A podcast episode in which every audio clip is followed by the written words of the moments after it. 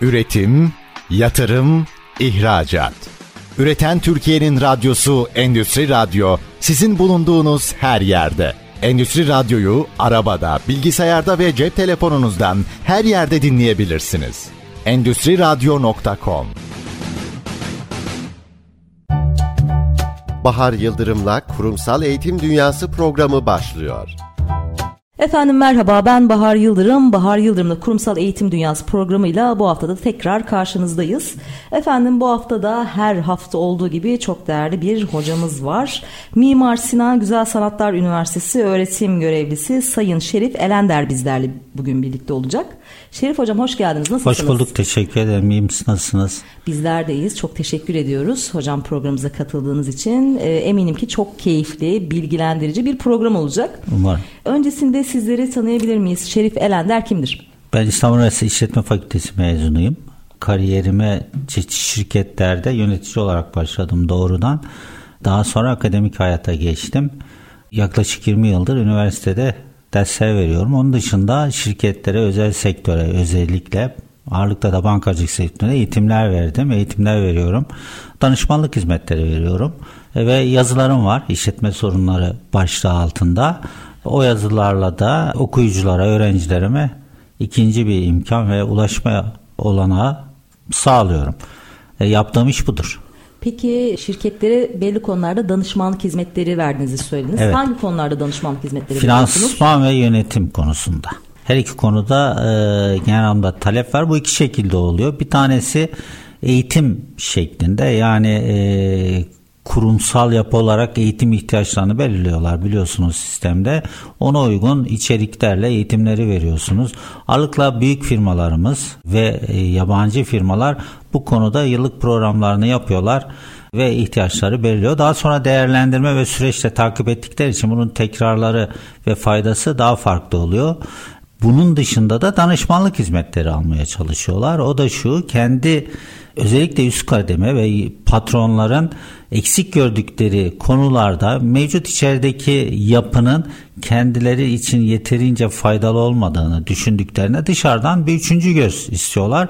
O konuda çalışmalar yapılıyor. Raporlar hazırlanıyor. Görüşmeler işte koçluk kelimesini sevmiyorum ama koçluğa benzer yol şeyler e, yapılıyor. Belki. Yol arkadaşlığı yapılıyor ve katkı görülüp de işler yoluna girince orada bırakmak lazım. Kurumu kendi başına bırakıyorum.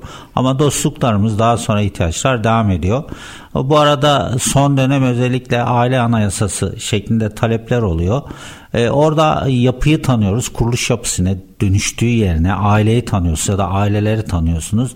Onların esas itibariyle aile anayasasının hukuki bir karşılığı yok çok fazla.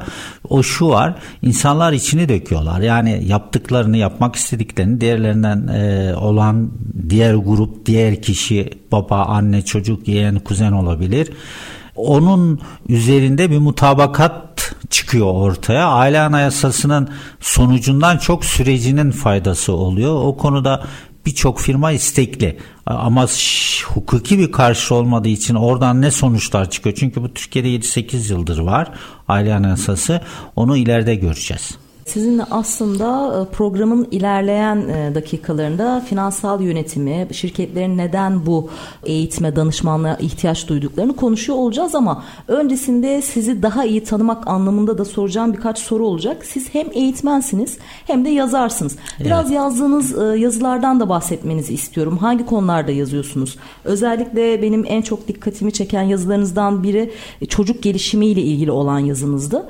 Biraz yazılarınızdan bahsedelim hocam. Buyurun. Bu yazılarımız e, yayınlanan yazılar iki kısım. E, numaralarını e, daha çok çift numaralar soft dediğim genel yönetim sorunları ve yönetim işletme davranışla ilgili başlıklar altında toplanmış. Diğerleri ise teknik yazılar. Ağırlıkla e, finansman ve e, genel ekonomiden çok işletme ekonomisi konusunda hazırlanmış yazılar. Bunların önemli bir kısmı e, yarıdan fazlasını söyleyebilirim. Başka bir kaynakta, başka bir kitapta ya da başka bir e, mecrada üzerinde durulmayan konular. Bunlardan birisi. Ne gibi mesela? Mesela mobbing temel bir problemimiz. Dünyada da bu e, özellikle ön plana çıktı. Hatta şu an çok konuşulan sessiz istifanın bir tarafında mobbing de var. Evet. Orası konuşulmuyor. Ama mobbingle çok karıştırılan bir konu var. Mobbing ve sosyopati. Yani sosyopat birinin davranışı, mobbingçi birinin davranışları birbirine benziyor. Benzer sonuçlar veriyor da olabilir kısmen ama esas itibariyle bu işin çözümleri farklı. Eğer birisi mobbingçi ise bir mobbing ortamındaysa işletme ayrı bir çaresi var ama bunu bir sosyopat yapıyorsa yani mobbing olarak yapmıyor ama sosyopatik davranışlar içindeyse onun ayrı bir çaresi var. Sosyopatik davranış ne demek? Yani ikisi arasındaki tam farkı ıı, açıklayabilir misiniz? Şimdi 12 tane tanımlanmış ana e, ruhsal hastalık var. Bunlardan İlk bir tanesi sosyopatlık. Psikopatlıkla karıştırılır ya da asosyallikle karıştırılır ama bu bambaşka bir şey. Diğer 11 hastalık kimyasaldır. Yani vücut kimyası fundaki problemler beyni etkileyerek işte şizofren gibi paranoyaklık gibi işte nevrozluk gibi ya da bipolar olmak gibi sonuçlar doğur ama bir tanesi diğerlerinden farklı o fiziki eksiklik sonucudur. Beynin empati ve ahlak merkezi doğuştan yoktur. Evet. Olmadığı için o insanlar özel insanlardır. İyi ya da kötü anlamda onların tedavileri mümkün değildi. Diğerleri ilaçla ya da eğitimle tedavi olurken sosyopatlar olmazlar. Sosyopatlar bu eksikliklerini gizlerler ve kapatmak için farklı davranırlar. Çünkü bunlarda vicdan da yoktur. Yani bizim anladığımız anlamda duygusal bir bütünlükleri yoktur. Dolayısıyla bunlar üçüncü şahıslar yani çevresindeki insanlar bu çocuğu da olabilir babası da olabilir işletmedeki yakınlarına son derece tahripkar davranırlar. İşte bu davranış biçimi ve bunu sistematik ve zekice yaparlar. Sosyopatlar. Çünkü bir insanın bir tarafı eksikse diğer tarafı gelişiyor. Zekaları gelişmiştir sosyopatların. Bunun verdikleri zararlar ve yaptıkları davranışlar mobbing olgusuna benzer olarak algılanır. Tabii Oysa bu, kök sebep bu mobbingdir der ama bu sosyopattır evet. esasen. Bunun için batıda sistem var. Mesela bununla biz ilgili bizde sonuçlarıyla ilgili sistem var mobbing sonucunda ya da sosyopat davranışlar sonucu bir kişi zarar gördüyse bununla ilgili e, iş kanununda daha sonra işte adli tıp çalışmaları ve bir tak hatta ceza kanununda şeyler var yaptırımlar var ama bunu engelleme konusunda bir bizde bir şey yok, çalışma yok. Bunun karıştığına dair dünya literatüründe henüz bir alan açılmadı bu tür konferanslara davet edildiğimde ben konuşuyorum. Aslında bu tür bir alan açıldı. Yani sosyopatlıkla mobbing davranışının benzerliğinin işletmelere getirdiği sorunlarla iyi çalışmalar ama bunu sanıyorum şeyde en azından Türkiye'de ve benim okuyabildiğim literatürde ilk kağıda döken kişi benim. Dolayısıyla bununla ilgili de çalışmalarım var. Ee, bu önemli bir konu. Biz peki işletmelerin bununla ilgili bir şey yapıyor mu engellemek için? Bu konuda İsveç öncü, işte İngiltere öncü. Mesela Almanya daha sanayi toplumu, endüstri toplumu evet. ama buralar öncü. Onlar şu tedbir almışlar. Yani testlere tabi tutuyor. Bir sosyopat tanıyamazsınız. Beyin eğer şeyi çektirmiyorsanız görüntüyü anlayamazsınız. Onları testlerde tespit edebiliyorlar. Onları almıyorlar işletmelere. Çünkü Aslında işe alım sürecinde yapılması gereken evet, bir bu, bu süreç. ciddi bir evet. Şimdi sosyopatlık oranı genel anlamda Türkiye'de çok araştırılmadığı için muhtemelen Türkiye'de yüzde beş gibi erkekler arasında. Kadınlarda daha düşük bu. Hı hı. %5'in önemi az gibi oldu. 20 çalışandan bir sorum ama bu insanlar hırslı ve daha atak, daha akıllıca davrandığı Biraz için. Biraz tehlikeli sanki. E, tehlikeli tabii çok tehlikeli. Yöneticilerin neredeyse onda biri sosyopat, sosyopat olabilir. Peki bununla ilgili ne yapıyoruz? Hiçbir şey yapmıyoruz. Mobbing kategorisine alıp ya korumaya alıyoruz şeyi. Ya da e, idare ediyoruz oradaki id- olumsuz davranışları e, evet, ya, ya da etmek seviliyor bu mobil sosyopat yönetici patronlar tarafından seviliyor. Çünkü daha acımasız, daha e, hilekar evet e, seviliyor bir yere geliyor ama bir gün sonra yani günün birinde bakıyorsunuz ki kurum kendi kültürünü bir sosyopatın üzerine kurmuş ve küt diye çöküyor bir yerde o kadar çok düşmanlık, nefret ve hile olan yerin devam etmesi mümkün değildir. Çünkü kontrol edilebilir bir şey değil bu. Bu bir kültür meselesi. Batı mobbing ve sosyopatlık sorununa farklı yaklaşıyor belli ülkeler. Biz farklı yaklaşıyoruz. Daha doğrusu bir yaklaşmıyoruz. Aşağı yukarı bu benim bununla ilgili yazım yayınlayalı 6 yıl oldu birkaç tane e, seminer ve konferansım ama şey yok. Bununla ilgili herhangi bir çaba yok. Hocam bir yerlerde değişim, dönüşümün gerçekleşmesinden e, önceki ilk adım ilk başta o konu üzerine farkındalık yaratmaktır ya. Küçük küçük sizin gibi değerli hocalarımız attığı işte yazılar, verdiği seminerlerle birlikte belli bir süre sonra aslında süreç olgunlaşır ve hani belki bundan 5 sene sonra 10 sene sonra örnek verdiğiniz ülkelerdeki gibi bir e, işe alım sürecinde de bir kriter olur. Çünkü dediğiniz gibi e, aslında biz başarıyı konuşuyoruz genel anlamda. E, mutluluğu da konuşuyoruz bir anlamda ama e, sadece başarının ve mutluluğun temel sebebi, nedeni işimizi nasıl iyi yönetmeliyiz, ekibimizi nasıl, iletişimimizi nasıl iyi yönetmeliyiz değil. Aslında kendimizi nasıl yönetebiliyoruz. Yani yine dönüyor dolaşıyor aslında konu psikolojide bitiyor. Evet. Biz sizleri finansçı olarak tanıyoruz. Ancak e, yazılarınızdan da zaten sizin de e, aslında ilk başta psikolojiden yola çıkarak e, anlatımlarınızı, derslerinizi yaptığınızı görüyoruz. Çünkü işin özünde her ne anlatırsak anlatalım, işin odağında insan var. Evet. İs, insan psikolojisi bozuksa zaten iş yönetim şekilleri de bir anlamda bir yerlerde bozuluyor. Şimdi bu bakış açısıyla Dilerseniz biraz da e, resmin işte e, bütününden e, yola çıkarak e, konuşmamıza, sohbetimize devam edelim istiyorum. Hocam e, biraz önce de belirttiğim gibi çocuk gelişimiyle ilgili de yazılarınız var. Aslında bu iş daha çocukluk döneminden, belki doğduğumuz coğrafyadan, işte doğum tarihimizle de alakalı bir takım parametrelerden yola çıkarak bir insan hani e, ortaya çıkıyor. E, buyurun e, ben sözü size bırakayım, siz devamını getirin. Şöyle bir sorun var benim, bunun cevabını bilmiyorum bilmiyoruz aslında. Belki bilen vardır ama herhangi bir yerde söylemedi.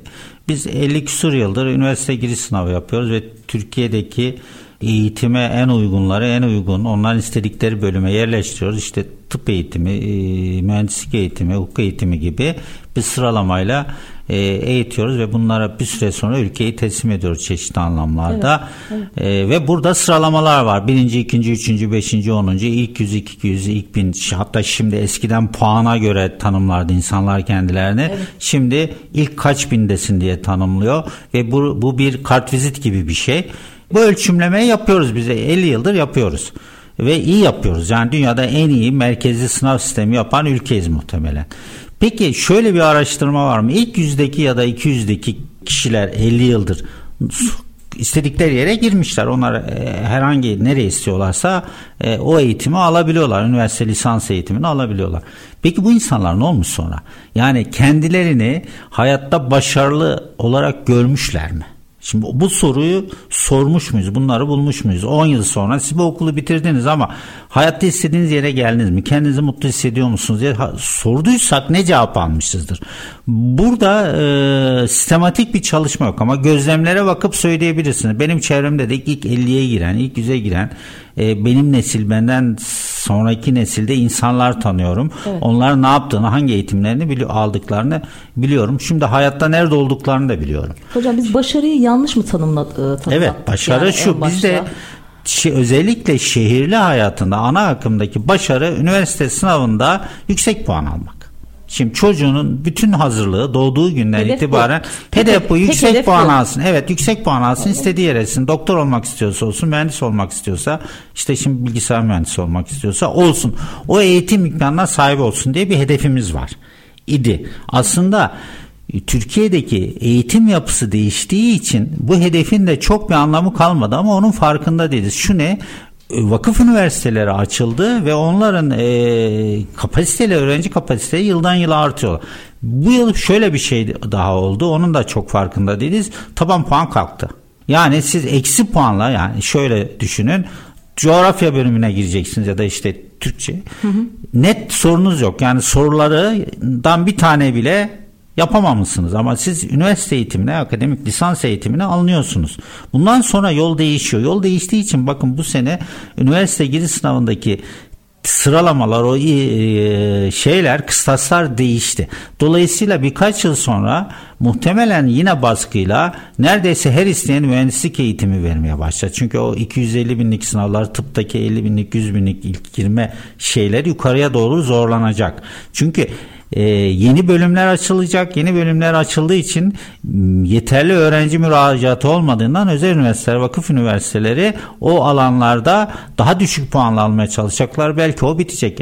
Hayatında dört tane matematik sorusu çözmemiş kişiler demek ki yapacak. Demek ki bu, bu defa şu sorun çıkacak karşımıza ama henüz bu sorunla bugün yüzleşmedik.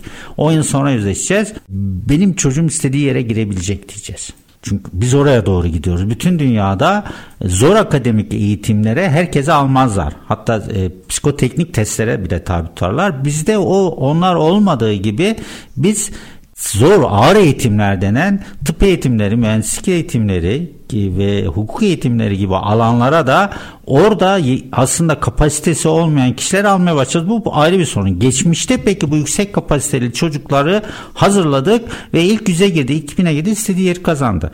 Bunların da biliyorsunuz ilk 65'i 100 kişiden Boğaziçi Üniversitesi'ni kazanıyor idi. Bundan sonra ne olur bilmiyoruz. Orayı tercih ediyorlar. E, peki bu mudur başarı? Bunun başarı olup olmadığını ölçümlememiz için bu insanları 10-20 yıl sonra alıp Kardeşim sen ne yaptın? Hedefin neydi? Ne kadarını yaptın? Yaptıysan bu seni mutlu etti kendini mi diye sormamız lazım. Evet mi? kendini gerçekleştirebildin mi? Toplumda yerin ne? Mali durumun ne? Bir sağlık sigortan var mı? Çocuklarına nasıl bakabiliyorsun? Bunu, bunlar yapılmamış. Çünkü hocam başarı sadece e, iyi bir kariyer yapmak, yüksek pozisyonlarda yer almak, güzel bir gelir seviyesine sahip olmak değil. Aslında sonuç odaklı olmak değil, süreç odaklı olmak. Yani bir şey yapıyorken yaptığım iş herhangi bir iş olabilir. Eğer keyif alıyorsam o zaman mutlu olurum. Eğer mutluysam o zaman başarılı olurum. O yüzden çok fazla somut hedefler koyuyoruz ve bu hedefler zaten yanlışsa o yolculuk da yanlış oluyor. Buradaki temel hata benim de nacizane düşüncem kişinin en başta kendini tanımaması, kendiyle tanışmaması, güçlü özelliklerini tanımaması ve kendini tanımayan bir kişinin de doğru bir hedef koyamaması. İşte o zaman da sadece herkes mühendis olmak zorunda değil. Herkes doktor veya avukat olmak zorunda değil. Ee, belki onun fıtratı, onun kabiliyeti, onun özellikleri bambaşka bir işe uygun. O yüzden bence eğitimdeki en büyük eksiklik kişileri, doğru kişileri doğru e, işlere yönlendirmemek olsa gerek diye düşünüyorum. Peki biraz da bulunduğumuz coğrafyadan, çocuklarımızı yetiştirme tarzımızdan, işte Batı ile Doğu arasındaki farklardan bahsetmenizi isteyeceğim. Yine yazılarınızdan yola çıkarak bu soruyu soruyorum. Bu noktada bizim geriye dönüp bir şeyi görmemiz lazım. Bu ülkede bizim ortak bir kültürümüz var esasen. Birbirinden farklı olsa da hepsi bu topraklara Türkiye'ye ait. Yani bir Türk kültürü var bu topraktan. Burada başarı nedir işte? Başarı zengin olmak mıdır? O bakları. Kişiden kişiye değişir, değişir. tabii. Genel anlamda bizde nasıldır? Ee, başarı güçlü olmak mıdır? Yani zengin olmak güç verir ama zengin olmadan da güçlü. İyi bir etkinliğiniz vardır. Kuvvetli bir bürokratsınız, yöneticisinizdir. CEO'sunuzdur. Ekonomi etkiliyorsunuz. Bazılar için iyi bir evliliktir başarılı. Yani başarılı birisiyle evlilik yapmaktır. Bu sadece kadınlar için geçerli değil, erkekler için de geçerlidir. Üniversite eğitimini onun için bir araç olarak kullanabilir. Buna benzer listeyi uzatabiliriz. Bunlardan hangisi? Sağlıklı yaşamak mıdır? Saygın bir insan olmak mıdır? Kimisi rahat bilimsel aşağıya rahat yaşamak mıdır? O fıkralar var biliyorsunuz. Ee, çok efor sarf etmiyor. Rahat yaşıyor, uzun yaşıyor. Bu mudur? Peki bunun için nelere ihtiyaç var inanç? Şimdi burada bir seçim yapıyoruz. Bunun için nelere ihtiyaç var? Bunun için bir kere yaratılış itibariyle diğerlerinden daha algılama seviyenizin yüksek olması, IQ yüksek olması lazım. Bu yeterli midir tek başına? Disiplinli olmak lazım. Bu da yeterli midir? Hırslı olmak lazım. Bunlar olabilir, kullanmak istemeyebilirsiniz. Bu yeterli midir? Bu da yetersizdir. Çünkü arkasına yapılması gereken şeyler var. Mesela insan ilişkileri nasıldır? Yani kişisel ilişki kurabiliyor mu? Kuruyorsa kendi lehine kurabiliyor mu? Alıngan mı? Küsüyor mu? Yalan söylüyor mu? Şimdi bu iyi ya da kötü anlamda söylemiyorum. Bunun hepsini iyi ya da kötü. Sizin çocuğunuz nasıl bir şey e, yani bir şey, mizaç doğuştan gelen şeylerin üstüne verilen eğitimlerle e, öğrettiği şeylerle karakter ve kişilik oluşuyor. Bu kişilik bir bütün. Biz sadece akademik yeteneği ve tekrar test yapma hızına göre üniversiteye hazırlıyoruz. Peki bu bir işe yaramıyor. Bunu nereden göreceğiz yarayıp yaramadığını? İşte ilk yüzdeki, ilk 500'dekilerin gelecekten onu bilmediğimiz için çevremize bakıyoruz. Ee, üniversiteyi de birinciyle birincilikle bitirmiş tıp mezunu mesela ama tıpta ilerleyememiş. Sadece yapmak istediklerini yapmış ya da o da profesör olmuş ama sağlığı bozuk. Bütün gün sigara içiyor. insanlarla ilişkiler yok. Demek ki bizim bakmamız gereken şey bu çocuğun akademik ve öğrenme kapasitesinin yüksek olması ve disiplini çalışması değil başka bir şey var. Tam da bu noktada bir kısa bir reklam arası verelim. O başka bir şeyi e, reklamlardan sonra cevabını sizden alalım. Efendim e, Bahar Yıldırım'la Kurumsal Eğitim Dünyası programımız kısa bir aradan sonra kaldığı yerden devam ediyor olacak. Sakın bir yere ayrılmayın. Üretim, yatırım, ihracat. Üreten Türkiye'nin radyosu Endüstri Radyo sizin bulunduğunuz her yerde. Endüstri Radyo'yu arabada, bilgisayarda ve cep telefonunuzdan her yerde dinleyebilirsiniz. Endüstri Radyo.com Tekrar merhaba. Bahar Yıldırım'la Kurumsal Eğitim Dünyası programımızın ikinci bölümüyle tekrar karşınızdayız. Programı, yayını yeni açanlar için hemen kısa bir hatırlatma yapalım. Bugünkü konuğumuz Mimar Sinan Güzel Sanatlar e, Üniversitesi öğretim görevlisi Sayın Şerif Elender. Kendisi hem bir eğitmen hem de bir yazar. İlk bölümde başarıdan, mutluluktan e, bahsediyorduk. Kısa bir reklam arası verdik. E, hocam söz tekrar sizde. Başka bir şey var demiştiniz en son. Başka bir şey var çünkü bu e, olgular, bu anlamlandırmalar, bu hedefler ve başarı kıstasları tek başına bir insanın üretebileceği ve yaşayabileceği bir şey değil. Bir toplum içinde yaşıyoruz. Türkiye'de 80 milyon, 100 milyonluk bir insan. Bunun için artı bir dünya var onun üstünde. Ee, daha önce de işte kıtalarla ilişkisi var ve e, bu ana akım kültürlerin, ana kültürlerin etkisi tamamen e, insanların kaderine bir dizi var seyretmedim ama doğduğun ev kaderin öyle bir şey var.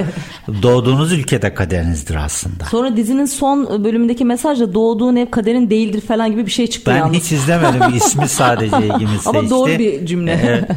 E, bizim doğduğumuz ülke Türkiye. Eğer biz dünya tarihinin gidişatını e, biliyorsak ve Türkiye'nin oradaki yerini biliyorsak e, bir takım şeyleri daha kolay algılayıp kendi e, bireysel ve aile mutluluğumuz için farklı e, faydalı şeyler üretebiliriz. Durumu bilmek lazım. Yani şikayet etmektense nasıl bir dünyada ve nasıl bir Türkiye'de yaşadığınızı Ortama biliyor. ay- ayak uydurmak aslında. Biraz da hocam sizinle program öncesi kısa bir istişare ettik ya. Hani böyle bir arafta kalmış gibi bir durumumuz Evet. var aslında. Ne tam olarak batılı kafasındayız veya batılıyız ne de tam olarak doğuluyuz. Evet. E, ve benim de burada kendi adıma hani e, üzüldüğüm nokta diyeyim bütün e, yani bütün değil de büyük bir oranda hani gençlerin işte dışarıya olan özentisi yani biz sanki hani başarıdan da bahsediyoruz ya o kelimeyle de arasında bir hani bağlantı kurmak gerekirse sanki hani yurt dışına gittim işte Almanya'da İngiltere'de artık işte şirket açtım veya orada çalışıyorum diyen birisini başarılı görmeye başladık ya bizim ülkemizde e, eğitim almışsın burada e, aldığın eğitimi uygula, kendi vatanına milletine faydan olsun. Neden böyle dışarıya özentimiz var? E, Doğu ile Batı'yı biraz hani e, bu anlamda da eksiklikler konusunda bir karşılaştırma yapmanızı isteyeceğim aslında. Dünya- Nerede eksiyiz? Dünyada dört ana medeniyet grubu tas tanımlanmış, tasnif edilmiş. Çin, yani Evet. modern çağdan derken son e, 1500-2000 yıldan bahsediyor. Çin medeniyeti, Hint medeniyeti, İslam medeniyeti, ya Arap medeniyeti diyor, Batı medeniyeti. Batı medeniyeti Roma İmparatorluğu ve e, antik Yunan tanımıyla bir arada e, ama bunların en e, eskisi Çin medeniyetidir ama coğrafya olarak ayrı bir e, yapıda. Biz konum olarak Çin medeniyetinin etkisinden çıkar. Biz derken Türkiye Cumhuriyeti'nin %60-70'ini oluşturan Orta Asya kökenlerden bahsediyoruz. İslam medeniyeti üzerine geçip Batı medeniyetinin ortasına kadar ge- gelip orada tahakküm kuran, devlet kuran ve aşağı yukarı 5 asır bu coğrafyada hakim olan bir yapının yani Osmanlı devlet yapısının devamıyız. Evet. Ve kendimizi biz e, 1800'lerden beri batılı olarak tanımlıyoruz. Batı da bizi batılı olarak tanımlıyor idi. Dolayısıyla biz topraklarımızın da yani miras aldığımız Osmanlı Osmanlı kendini Balkan devleti olarak tanımlıyordu. Bizim halen toprakların biz kısmı Avrupa'da. Ve bu Roma İmparatorluğu'nun toprakların üzerindeyiz. Antik Yunan medeniyetin toprakları da bizde bir kısmı. Dolayısıyla biz Çin'in oradan gelmekle beraber bu dört kültürün üzerinden geçerek hatta Hint kültürü üzerinde de etkimiz var. Babürler'de bir e, Orta Asya e, Türklerinin kurduğu ya da götürdüğü devlet Hindistan'da etkisi olan Arap medeniyeti, İslam medeniyeti etkisi olan ama en son Roma İmparatorluğu'nun devamı olan bir yapıdan geliyoruz. Ama son 500 yılda Batı hem bütün bu geri olduğu Çin, Hint ve İslam medeniyetinin çok önüne geçti ve dünyayı değiştirdi ve de dünyaya hakim oldu. Şimdi niçin Çinliler bunu yapamadı, Hintler bunu yapamadı? Araplar yani İslam medeniyeti işte 8. yüzyıldan itibaren birkaç yüzyıl bunu dünyaya etkisini sağladı ama sürdüremedi. Niçin?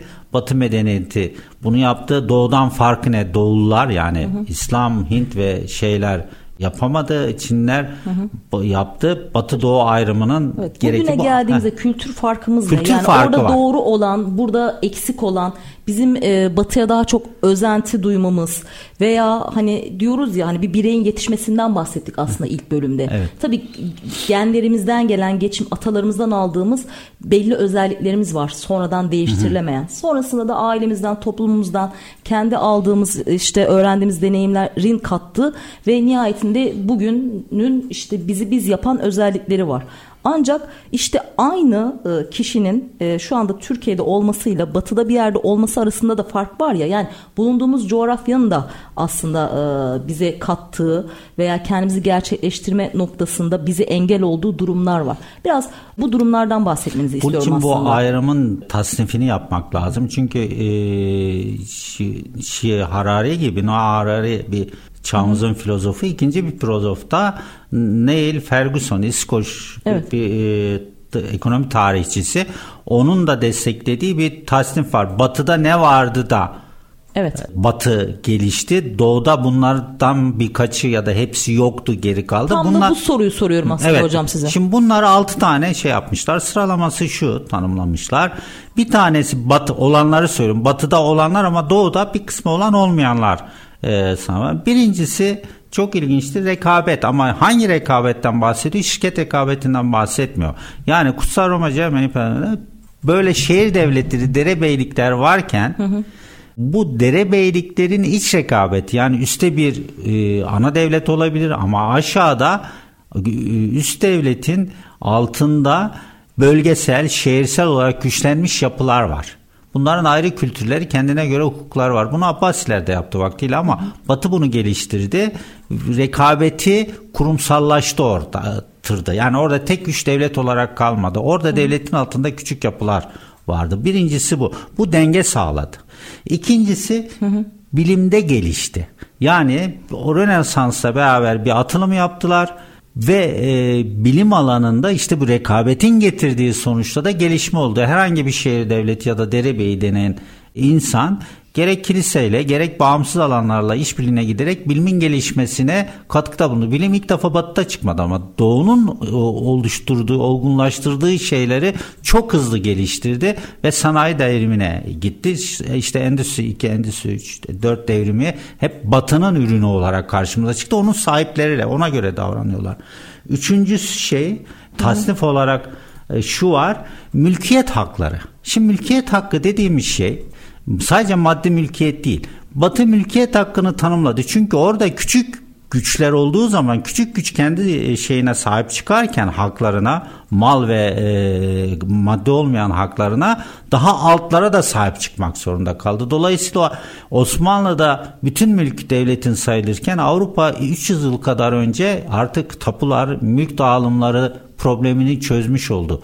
Bunu Hindistan hiçbir zaman çözemedi neredeyse. Bunun günümüzdeki karşılığı aslında e, hani biraz da e, çıktıları da hani somut olarak söyleyebilirsek yani aslında Batı bizden daha önce başladığı için rekabeti daha iyi biliyor, teknolojiyi daha evet. iyi biliyor, yönetimi e, işte Tamamen doğru. E, evet parçaların yönetimini evet. daha iyi biliyor. Evet. Aslında genlerine geçmişten gelen bir miras. Miras. Diğer üç tane de çok ilginç. Çünkü aklımıza bizim bu ayrım için birçok şey gelir ama üç tanesi çok ilginç. Tıptaki gelişim.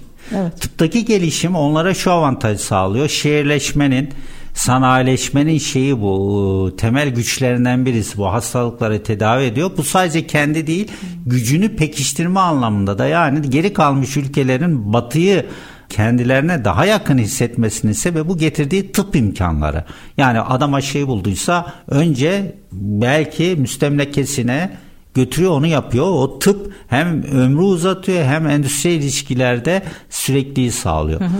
Dördüncüsü bize ters gelebilir bir kısmı ama tüketim toplumunun olması. Tüketim toplumu olması bütün bu üstteki unsurların bize ters gelir biz de tüketim topluyuz, toplumuyuz aslında. Ama bizim belli bir kesimimizde bu ayıp sanıyor, ayıplanıyor. Şey mi hani israf olarak israf olarak görüyor ama Batı medeniyetinin e, sac ayaklarından birisi de bu. Hmm.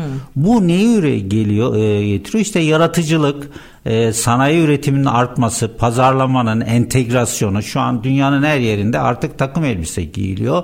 Bu Batı'nın şeyi, gravat var. Batı gibi tüketim alışkanlığı işte kahve içme şeklimizi düşünün son 20 yılda değişti. Bence iyi olmadı ama bu bu dediğim gibi tüketim toplumu alışkanlığı batının bir şeyi bu. Hızlı gelişim ve dönüşüme evet, adapte evet, olmak aslında. Evet oldular. Son olarak da protestan ahlakı denen ama dini bir kavramın hı hı. ötesinde bir şey olan toplumsal ilişkiler ve ekonomik ilişkileri düzenleyen yapı. Hı hı.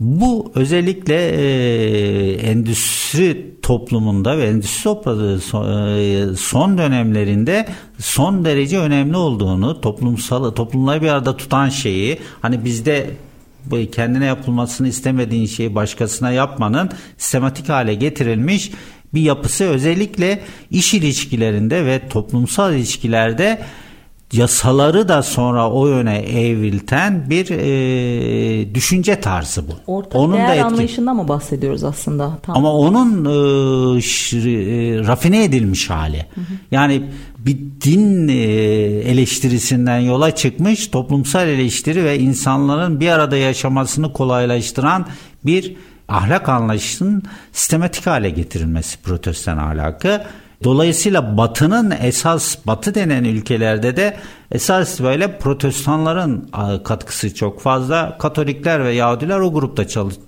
Onun dışında Ortodokslar, Müslümanlar ve diğer e, uzak doğu dinleri doğu ülkeleri kavuşun. Biz Müslüman ülkesi olarak ve toplumsal yaşam tarzımız olarak doğulu kabul ediliyoruz. Ama biz Batı'nın da parçasıyız. Batılı birçok e, Batı'da olan birçok değer ve yaşam tarzı bizde de var. Batı tarzı üretim yapabiliyoruz kısmen. Bunun yanında bizim hukuk sistemimiz Batı'dan alınmış bir sistem. Artı biz Batı'nın en önemli iki kurumunun içindeyiz. NATO üyesiyiz, Avrupa Birliği'nin bir şekilde içindeyiz. Gümrük Birliği ya da işte 50 yıldır hatta 60 yıldır Avrupa Birliği'nin içindeyiz ve Avrupa'ya topraklarımız Avrupa'nın içinde. Bir takım insanlarımız da köken olarak Avrupa'dan gelme. Yani Kafkaslardan gelme, Balkanlardan gelme. Dolayısıyla biz kısmen bir batı devletiyiz ama belli ölçülerde de doğu devletiyiz. İşte bu aslında bir melez yapı ve melezler her zaman daha güzeldir ama burada biz bu güzelliği yaratabildik mi şu ana kadar? Artıları var, eksileri var eksileri aslında. var. İşte bu ayrımda hangi noktadayız? Biz burada işte e, bilime dayalı kalkınma, bilime dayalı toplum kurmayla dogmalara e, dayalı toplum kurma arasında bir şeydeyiz. Gidiyoruz, geliyoruz. Yine Araf'tayız ah, hocam. Dönüyoruz Araftayız. dolaşıyoruz ee, aslında. Ama esas itibariyle baktığınızda insanların %70'i 80'i hani nerede yaşamak istiyorsun dediğinde ya da neyi değiştirmek istiyorsun batı ülkelerinde yaşamak istiyorum Çünkü diyor. daha böyle düzenin olduğu daha konforlu hani bize gelen bir herhalde ortamdan bahsediyoruz. Bir de e, herhalde en büyük fark şu olsa gerek. Batı'da bir şeyler sistem hani e, bir şeylerin ortasında odağında sistem var e, sistem aslında şirketleri bir şeyleri yönetiyor. Bizlerde de insan odaklı yani aslında insan odaklı derken daha çok hemşericilik var mesela iletişim Hı-hı. ağırlıklı. Yani bu şirketlerde de biraz da şirket yönetimine adım adım sizlerle Hı-hı. aslında konu olarak gelmek istiyorum. Daha çok ilişkilere dayanan aa hemen zaten tanışırken sen nerelisin diye hani konuşmaya başladığımız evet. e, aynı toprakların insanıysa daha çok aynı memleketteyse daha sıcak ve sempatik gördüğümüz e, yani insan odaklı ilişkilere dayalı ve bunun belki de dezavantajlarını yaşadığımız bir yönetim şeklinden bahsediyoruz. Hı hı. Belki daha çok güven odaklı. Hani ticarette ilk şey hani güvendir ya ama ne, insana ne kadar insana mı güvenmeliyiz, sisteme mi güvenmeliyiz? Tam da bu noktada aslında belki doğu ile batıyı ayıran şey burası oluyor diye düşünüyorum. Sizin buradaki yorumlarınızı ve şirket yönetiminde karşılaştığınız aslında e, bu tarz konuları da e, bahsetmenizi isteyeceğim.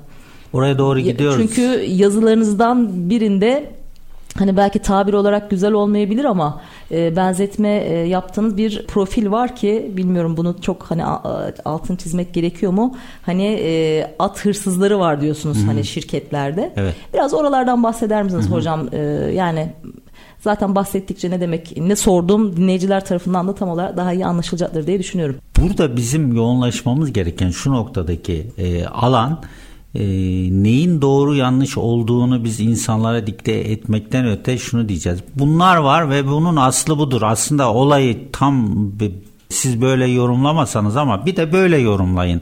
Bakın karşınıza çıkan sorun dediğiniz şeyler ya da çok iyi dediğiniz şeyler kendinize göre bir süreliğine sonra ne oldu neden biz yapamadınız dediğiniz şeyler sizin olayı algılama biçiminizle ilgili. Bunu sizin e, ilk defa yaşıyor olmanız dünyada o olayın ilk defa olmuş olduğunu göstermez. Benzer şeyleri başka insanlar sizden önce ya da sizle beraber yaşamışlardır ve e, sonuçunu görmüşlerdir. Peki bu tür şeyler yani herkesin başına bir hikaye gelebilir, herkes mağdur olabilir, herkes hata yaptığı için yaptığı hatanın kat be kat karşılığında zarar görebiliri. Tartışmak mı doğrudur yoksa böyle riskler vardır bunun için bir sistem kurun o sistem sizi bu tür risklerden korur demek mi doğrudur? İkinci seçenek doğrudur. Zaten bize bir takım tuhaf gelen, fuzuli gelen yönetim tedbirleri e, yönetim metotları bu yüzden kaynaklan e, oluşmuştur zaten. Bu da işte yöneticinin basireti ve ferasetiyle ilgili bir şeydir. Bu ise bir kısmı öğretilen şeylerdir, bir kısmı ise genetik olarak geçer. Bu sadece toplumun kendi yapısı değildir, topluma sahip olan devlet yapısının kurgulamasıyla da ilgili bir şeydir. Biz eğer mutluluğu nasıl tanımlıyorsak o, o şekilde e, bir yöntem uygulamamız gerekiyor. Hiçbir zaman kimseye arkadaş sen şunları şunları şunları yaparsan mutlu olursun diyemeyiz. Hedefini belirle, bu ülkeyi doğru tanımla. Bu ülkenin sadece bugününü 5 yıl değil 20 yılında doğru tanımla. Nereye doğru gittiğini gör. Ona göre kendini eğit. Ona göre yol sadece çiz. eğitme yol çiz e, yap. Bizde 200 yıldır tekerrür eden problemler var.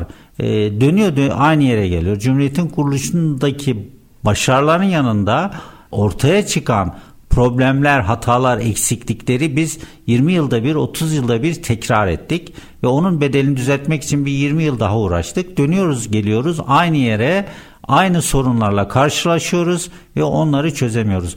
Genel ekonomi tarzında yani ülke yönetimi tarzında bunlarla hep karşılaşıyoruz. Bu bizim Bazen bir de özelliğimiz. çok detaylara takılıyoruz değil mi hocam? Büyük resmi görmektense küçük konuların peşinde koşuyoruz.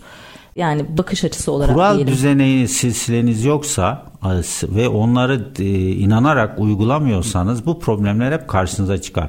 Dünyada enflasyon problemi var. Evet 70'lerde de enflasyon problemi oldu. Benzer bir yurt dışı şoktan dolayı oldu. Hı hı. Ee, şimdi de oldu. Ama biz hem diğer ülkelerin 5 ile 7 katı yükseklikte bir enflasyon oluşturduk. Diğer ülkelere baktığınızda ve onlar 5-6 yıl içinde çözdükleri problemi biz 25 yılda çözemedik. Şimdi yine bir enflasyon problemimiz var. Yine katı kurallar uygulayacağımız yerde belki insan nedenlerden belki kendimize fazla güvenmekten yine aynı sürece giriyoruz. Cumhuriyetin ilk yıllarında da benzer problem vardı. Şimdi bunları şey için e, siz de e, meslek itibariyle bunları iyi biliyorsunuz. Denetim mekanizması sadece denetim yapmakla başlamaz. Onun çok öncesi vardır nelerin doğru nelerin yanlış olduğunu önce tespit etmeniz lazım. Doğru planlamayla. E doğru planlama İlk adım doğru planlamadır. Evet. Yoksa sorunu tespit etmek e, veya ona hani bir takım anlık çözümler geliştirmek değil de işi doğru e, planlamak aslında doğru süreci de beraberinde getirir deyip hemen bir kısa e, tekrar bir reklam arasına gireceğiz hocam. Kısa reklam arasından sonra tamam. sohbetimiz bu sefer mutlu insandan mutlu şirketlere doğru evriliyor olacak. Efendim biz buradayız bir yere ayrılmayın diyoruz. Üretim, yatırım, ihracat. Üreten Türkiye'nin radyosu Endüstri Radyo sizin bulunduğunuz her yerde. Endüstri Radyo'yu arabada, bilgisayarda ve cep telefonunuzdan her yerde dinleyebilirsiniz. Endüstri Radyo.com Tekrar merhaba. Bahar Yıldırım'la Kurumsal Eğitim Dünyası programımızın 3. bölümüyle maalesef son bölümüyle tekrar karşınızdayız. Hemen tekrar konumuzu hatırlatmak isterim. Bugün Mimar Sinan e, Güzel Sanatlar Üniversitesi öğretim görevlisi Sayın Şerif Elender bizlerle birlikte. Kendisi hem bir eğitmen hem de çok değerli bir yazar. Hocam e, son bölümde insanlardan, çocukluk döneminden aslında gelişimden, ülke coğrafyasından ve bunun hem ülkeye hem insana kattığı değerlerden avantajlarından dezavantajlarından aslında biraz da resmin e, tümden gelin mantığıyla büyük resimden yola çıkarak e, mutluluktan ve başarıdan aslında konuştuk. Peki mutlu şirketler diyelim. Mutlu şirketler rin olması için ki Türkiye'de yüzde 90 oranında hani belki daha da fazla kobilerden oluşuyor. Yani küçük ve orta ölçekli şirketlerden oluşuyor. Şimdi tabii ki amaç artık de günümüzde başarılı olmak değil bu başarıyı sürdürebilmek. Çünkü rekabet çok fazla. Biraz önce değindiğinizde Batı'nın bizden daha iyi bildiği konulardan biri. Şimdi bu noktada başarıyı sürdürebilmek de sadece işi iyi bilmek veya hani e, çalışanların belli yetkinliklerde olmasından ziyade parayı da iyi yönetebilmekten e, ortaya çıkıyor. Belki de e, sizlerin aslında sizlere bunu soru, soruyor olacağım. Belki de en zayıf olduğumuz nokta parayı hani nasıl iyi bir şekilde yönetebiliyoruz, yönetebiliyor muyuz? Şimdi e, finansal yönetimden bahsetmenizi isteyeceğim.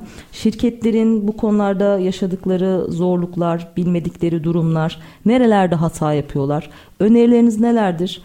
Finansal aslında yönetim deyince ne anlıyoruz? Para yönetimi deyince ne anlıyoruz? Hangi konuları kapsıyor? Buyurun söz sizde. Ben toplu olarak sormuş olayım. Finansal yönetimin çok tanım var ama e, basit bir tanımı şöyle yapabiliriz. Bunu ben kendim de uydurmuş olabilirim. Kaynağı doğru zamanda, doğru miktarda, doğru fiyatta, doğru yere aktarma, doğru imkanlarla doğru yere aktarma işidir. Bir sanatta değildir, bu sistematik bir şeydir. Dolayısıyla finans budur. Yani parayla ilgilidir ama sadece parayla ilgili değil, zamanlama ile ilgili, hesaplama ile ilgili, denetimle ilgili ve senin bulma imkanlarıyla ilgili bir şeydir, bir yapıdır. Kaynak yaratma. E, kaynağı sadece yaratma değil, o kaynağı doğru kullanmak. Kaynak dünyada çok. Önemli olan doğru kullanabilme becerindir. Doğru kullanma becerini ispat ettiğin sürece dünyada o kadar çok kaynak var ki. Mesela Tesla sıfırdan başladı e, trilyon dolara hikmediyor. Çünkü bir hayali ve yaptıkları var insanlara mantıklı geliyor yaratıyor sonuçlarını da görüyor. Dolayısıyla finans budur. Yani Tesla'nın yaptığı iş üretimden önce, pazarlamadan önce bir finansal e, yapının dünyaya tanıtımıyla olmuştur. Ben bunları bunlara yapacağım ve şöyle bir değer olacağım. Bir firmanın kuruluş nedeni, bir işletmenin kuruluş nedeni şudur. İşletme açısından, işletme sahibinden açısından ayrıdır. Finansçı açısından, yönetici açısından herkesin farklıdır. Ama işletmeye sahip olan, faktörler olan yani paydaşlar ve kardan etkilenecek kişilerin asıl hedefi firma değerini maksimize etmektir. Bu klasik bir tanım. Evet. Diyor ki firma nasıl değerli hale getirirsin firmanı? Bir sürü finansal işlem yapabilirsin ama firmanın karını da maksimize ederek firma değerini maksimize edersin. Peki bunun bir kere iki kere yapmaya yeter. Hayır sürdürülebilir uzun vadeli bunu yapabilme kapasiten olduğunun da görülmesi lazım ki karın maksimize olduğu halde firma değerin maksimize olabilsin. Peki biz bunu biliyor muyuz? Hisseder insan bunun eğitimini ya da bu felsefeyi biliyor olması gerekmez. Ama bunu bir müteşebbis olarak çünkü müteşebbislerin genleri farklıdır. Yani iyi iş adamı diğer insanlardan farklıdır. Onların e, cesaretleri, basiretleri, risk alma durumları, uykusuz kalma saatleri falan diğer insanlardan sorumluluk duyguları fazladır genel Başarılı insanlar normal insanlardan ayrıdır. Nasıl 5000 çocuktan birisi sadece iyi futbolcu olabiliyorsa 10 bin. İşte binlerce kişi o alana girer ama çok nadiri, çok başarılı. Bir kısmı vasat başarılı olur. Bu bir yetenektir. Bu yetkinlik, yetenek var. Zaten girişimcilik konusundan işte bahsettiğimizde bir girişimcide olması gereken temel özellikler aslında. İşte bunlardan biri de parayı yönetmesi de yönetimin evet. de bilmesi yani cesareti inanıyor, uyumuyor, çalışıyor, Hı-hı. risk de alıyor ama parayı yönetmeyi bilmiyor. Para Şimdi, yönetmeyi bilmiyor doğrudur. Bizim o tür parayla ilgili maalesef genetik bir sıkıntımız var. Buralardan Biz genel bahsedelim. anlamda evet öyle bir çünkü şu var. bizim toplumsal değerde zengin olmak ayıptı. Yani doğu toplumlarında genelde para kazanmakta çok iyi bir şey değildi. E, son 50 yıla kadar da yani Özal dönemine kadar da zenginlere pek iyi gözle bakılmazdı. Ee, Osmanlı döneminde de öyleydi. Hatta çok para sahibi olmakta işte suçlu pozisyona düşmek arasında bir ilişki vardı. Bir kere bu genetik olarak var. Para varsa mutlaka kötü bir şey yapmıştır. Bilinç altında bir kod o var. var. Tabii tabii korku var. Ee, sonra biz e, 1900 1850'lerden itibaren dış borç almışız. Ağzımıza gözümüze bulaştırmışız. İşte şu olmuş, bu olmuş. Bir de şeydir o hocam uzun. ara ara giriyorum sözünüzü kesiyorum kusura bakmayın ama azıcık aşım kaygısız başım Evet, evet. gibi İdi, şeyler hani gene. doğru Evet. şey ne derler kalıplar var Evet. beynimizde aslında. Çok laf yalansız, çok para haramsız olmaz gibi laflarımız var. şeyler Bal aslında, tutan yanlış. parmağını yalar gibi şeylerimiz var.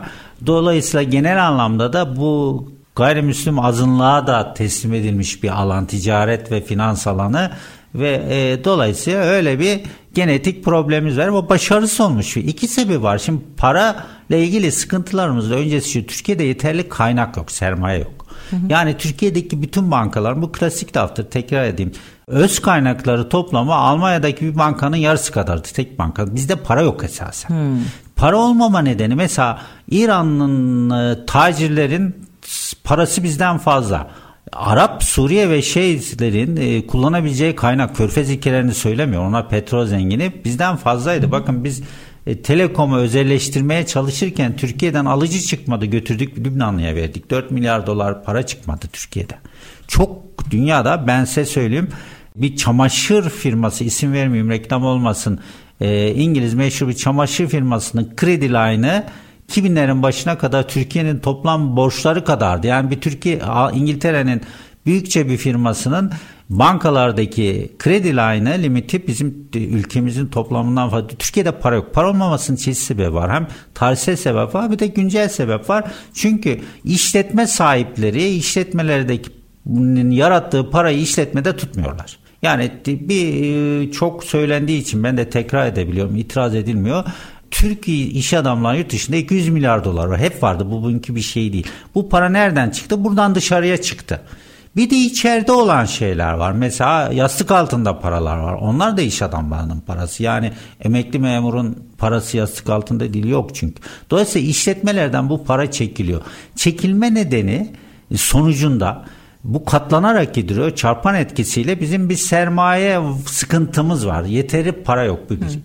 Bunun üstüne sermaye kaynak idaresini yani finansal yönetimle ilgili de temel bilgilerimiz eksik olduğu için biz kıt bulunan kaynağı da verimsiz kullanıyoruz. Peki temel bilgiler ne olmalı? Şimdi- Yetersiz dediniz. Evet temel bilgi şudur. Bir kere bir işletme sahibiyseniz sorumlu kalıyorsan sorumlu kalmak 10 kişiden fazla insan çalıştırıyorsanız bizde işletmelerin yarıdan fazlası 10 kişiden az çalışıyor. Onları ayırıyorum. O, ama onun dışında asıl ekonomik büyüklüğü sağlayan yani bir kobi de bizde üçe ayrılıyor. Mikrolar, küçükler, orta boylar. Küçük, orta boy ve büyük işletmelerimiz esas bizde şey, e, istihdamı ve üretimi sağlıyor. Bunlarla ilgili yöneticilerin temel eksikliği yani finansal yönetim ve yönetim eksikliği. Finansal yönetim çünkü hikayenin e, önemli kısmıdır. Orada da bir parantez açayım. Bir firma battığını finansal e, tıkanıklığa girdiğini ödemeyi yapamıyorsa, çekleri ödenmiyorsa, borçlarını ödeyemiyorsa battı anlaşılır bizde.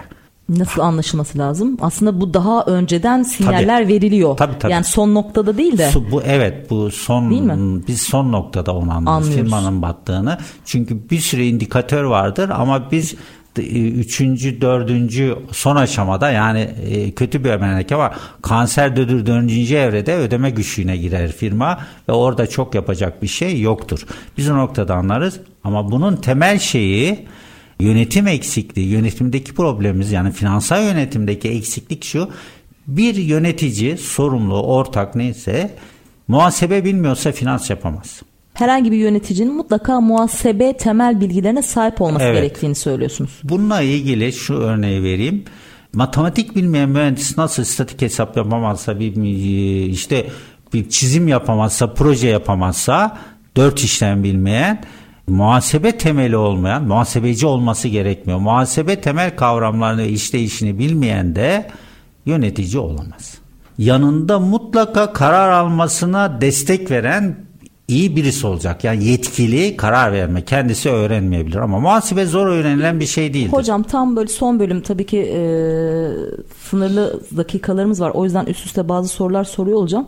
Şimdi birçok firmada da finans yöneticisi var ama yine de finansal e, yönetim danışmanlığı e, hizmetine ihtiyaç duyuyorlar. Evet. E, bunun bir temel sebebi nedir? Zaten finansal yöneticim var. İkincisi bu işin kalitesini nasıl hani işi bilmeyen nasıl anlayabilir? Çünkü ben de birebir bu süreçlerin içerisinde olduğum için bazen şöyle hani e, hani şikayetlerde veya hani geri dönüşlerde bulunuyorlar. Ya biz evet iyi bir finansal yöneticiye sahip olmamız gerektiğini biliyoruz ama konuyu bilmediğimiz için onun gerçekten iyi bir finansal yönetici olup olmadığını anlayamıyoruz. Nere yani aslında hani bu da bir sorun. E, çünkü daha bu kişiler doğru kişiyi seçmek için kriterleri bilmiyorlar. Evet. E, ve mali tabloları bile okuyamıyorlar. okuyamıyorlar. Şimdi buradaki önerileriniz e, ki e, yıllardır deneyime sahipsiniz bu konularda danışmanlık veriyorsunuz zaten. Tüyolarınız bizi dinleyen işte e, yöneticilere ne olur? Her şeyden önce bunu öğrenme arzusun olması lazım. Hı hı. Şimdi muhasebe çok sevilen bir şey değildir. Sıkıcıdır. sıkıcıdır. Anlatması da sıkıcıdır ama ben 30 yıldır anlatıyorum bunu. Siz Eğlenceli anlatıyorum. Hocam. Evet. Ve e, nasıl işine yaradığını bilince insanların arzuları daha da artıyor. Bir kere onu kafalarına e, yönlendirmeleri lazım. Ben bu muhasebe temel bilgiler muhasebe işleyişini bilmem gerekiyor demesi lazım ama bu, bu işin başlangıç noktası eğitim alması lazım. Bu eğitim Mesela genel olarak piyasada en çok e, eğitim piyasa e, sektöründe en çok e, kullu satılan şeylerden birisi e, içeriklerden birisi finans dışı yönetici için finans finans dışı yöneticiler işte mühendisler ve diğer ekip gibi görülür ama doğrudan bunun içine finans eğitimi de e, yöneticilerinde katılmaz lazım. Çünkü lisans eğitiminde verilen şey gerçek hayatı tam olarak yansıtmıyor. Onun uygulanmasının nasıl olacağını biliyor olması lazım. Bunun temeli de eğitimlerdir. Ne eğitimlerdir? Kuruma ve kişiye özel eğitimlerle olur. Bunun içinde finans dışı yönetici için eğitim programı genelde 2-3 günlük eğitim olarak tutuluyor ama bu sürede sadece görünen kısım anlatılıyor. İşte işi bilançoları anlatıyor. Mali tablo nasıl ama mali tablonun aslında nasıl hazırlandığını bilemiyorsanız hangi süreçlerden, hangi işlemlerden, içinde hangi maddelerin olduğunu bilemiyorsanız siz onun sadece... Yine işe yaramıyor. E, tabii sizi kandırırlar. Çünkü bir, hocam şey de deniyor ya böyle hatta o bu sürecin içine girdikçe hani e, öğrendiğim bazı tabirler de oldu kendi adıma. İşte makyajlanmış mali tablolar. evet.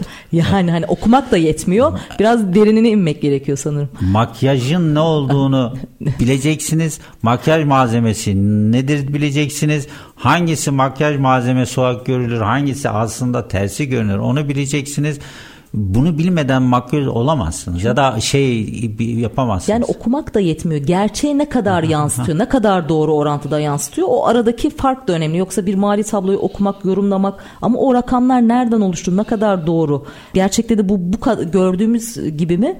Bu noktada aslında dediğiniz gibi ilk başta yine eğitimle başlıyor ve de e, benim de çıkardığım ders e, hani birilerine güvenip yine hani insana geliyoruz ya konunun en başında da bahsettiğimiz gibi hani o at hırsızları diye sizin Hı. tabir ettiğiniz ya ben bilmesem de olur zaten hani e, o biliyor hani dediğiniz an yani inisiyatifi yüzde yüz karşı tarafa bıraktığınız an başınıza her şey gelebilir aslında. Geliyor zaten. Ne geliyor hocam? Firmaların bir kısmı batıyor, kapanıyor. Yani sadece iflas anlamında değil. E, belli bir faaliyete başlıyor sonra bırakıyor. Orada sadece iş patronun değil orada çalışanların hayalleri de umutları da yıkılıyor. Bu önemli bir şey. Umutsuzluk aşılanıyor. İki, batarken başkalarını da batırıyor. Birçok firma kendi beceriksizliklerinden, kötü niyetinden değil. Diğer firmalar battığı için yani alacaklı olduğu firmalar battığı için batar. Şimdi bu da var. Birileri evet, tabii bu evet, önemli. Evet, o aslında başka bir bakış açısı. Mesela e, şöyle ilginç bir benim anım var. Dünyanın en büyük şirketlerinden birisine e, eğitim verecektik. Bizim eğitim firmamızın bilançosunu istedi. E, biz parayı peşin almıyoruz. Yani niçin istiyorsun? Eğitim vereceğiz. Bizde sistem o dedi. Biz tedarikçilerimizin hepsinin mali tablolarını alırız. 3 yıllık inceleriz. Niye? Biz hangi süreçte kimle çalışıyoruz onu bilmemiz lazım. Bizde öyle bir şey yok. Onun için batıyor insanlar. Mal aldığı, mal sattığı kişileri e, tanımıyor. İşte Bununla ilgili eğitim sadece teorik e, finans eğitiminin içine muhasebe temel finans bilgilerinin yanında kendi firmalarının ve yakın olduğu firmalarının mali tablolarını da incelemek uygulama olarak ben onu da alıyorum. Diyorum ki istiyorsanız mizanınızı alın şu anki haliyle mizan da makyajlanabilir çünkü patron haberi olmaz muhasebe müdürünün bile haberi olmayabilir o işten makyajlanabilir. İndirelim bakalım. 3 ay öncekini de bir indirin. Şöyle koyuyoruz yan yana. Sohbet ederken onlar fark ediyorlar. Çünkü mutlaka bir işaret verir. Mutlaka bir işareti vardır. Yani son 3 döneme ait mizan, biri ikisi kesin mizan, birisi ham mizan olsun yakalarsınız. Bunu ama bilmez insan nereye ne bakacağını. Artı yakın olduğunuz mal satınız tedarikçiniz de olabilir o. Firmaların da e, e, gücünüz yetiyorsa ince isteyin. Yoksa e, alacak yönetim şirkette, a, a, e, risk sigorta şirkette onların elinde birçok firmanın mali tablosu var. Alacak sigorta şirketlerin. Onlardan isteyin. Hocam zaten bir de konu şey yani sadece hani üretim yapıp e, ürünümüzü hizmetimizi e, işte hani hep pazarlama satıştan falan gidiyoruz ya e, sadece ürünü satmak değil ürünün hani piyasaya sunmak değil e, nihayetinde dediğiniz noktadan da yola çıkarak alacak yönetimi yani ürünü ürettim, hazırladım, pazarladım, sattım. Rakamlara göre benim zaten bu işi güzel hani yürütüyor olmam lazım ama alamıyorum tahsil edemiyorum. Tahsilat sonra yani e, yapamıyorum. İşte oralarda da dediğiniz gibi çalıştığım kişilerin ne kadar güvenilir olduğu işte yine mali tablolardan ortaya çıkıyor. Ee, çok parametre var. Bunların haricinde işte sadece öz sermayeyi korumak değil e, farklı fonlar yaratmak veya birçok firmanın bilmediği işte bir sürü aslında teşvikten yararlanabiliyorlarken evet. bunları bilmiyor, bilmiyor olmaları gibi gibi o sihirli kelimelerden işte hani e, bize o tüyolardan bahsedebilir misiniz? Son bir dakikaya girmişiz bu arada. Bununla ilgili Kısaca. şunu söyleyeyim. Hı hı. E, bununla ilgili şey eğitim ve arzu. Ama asıl şey şirketin içindeki e, hırsızlar vardır. Yani at hırsız diyoruz bunlara. Onları elemek. onları evet onları yakalamak kolaydır istiyorsanız. Bir kısmını yönetici ekip ya da dükkan sahibi yani patron bilir ama göz yumar. Onun maliyetlerin ne olduğunu e, battığında anlıyor insanlar. Dolayısıyla taviz vermemek lazım genel işletme kurallarından. O kadar çok at hırsızı vardır ki muhtemelen uzunca bir süre siz onları takdir ediyorsunuzdur şirketin medar ihtarı olarak görüyorsunuzdur ama ondan gelen kötü sinyalleri bu sebepten görmüyorsunuzdur. Bu anlamda ikinci bir analize yani finansal analizin sonucunda bir yönetim muhasebesi denen bir metodoloji var, sistem var. Orayla elde ettiğiniz rakamlarla kişilerin davranışları arasında bir ilişki vardır. O ilişkileri tanımlamanız lazım. Bunu bazı patronlar çok iyi yapar. Çok başarılı kişiyi işten çıkar olay patlamadan, olay gelişmeden. O hissiyatı yüksek basiretli kişilerdir. Onları çok büyük patron olarak görmezsin çünkü her işini kendine yapıyordur. Dolayısıyla at hırsızı denen e, tanımlanmış Tabii. şirketin as şeylerini, e, kanamicilerini ve batırıcılarını esas itibariyle işletme düzgün bir üretim yapıyorsa ve dikkatliyse çok uzun süre yaşar ama o e, düzgün çalışan işletmeleri uçumun kenarına getirip itenler de at hırsızı denen kötü niyetli aslında hiçbir becerisi olmayan ahlaki zaafları olan bir kısmında sosyopattır bunların kişilerin şirketin içine yerleşmiş olmasıdır. Onların olduğunu anlamak için de indikatör vardır. Sanıyorum zaman yetti, ee, bitti. Bununla ilgili yazımı da Atır Sivas Salaklar diye okumanızı daha, öneririm. Daha detaylı bir şekilde anlatıyorsunuz o şekilde.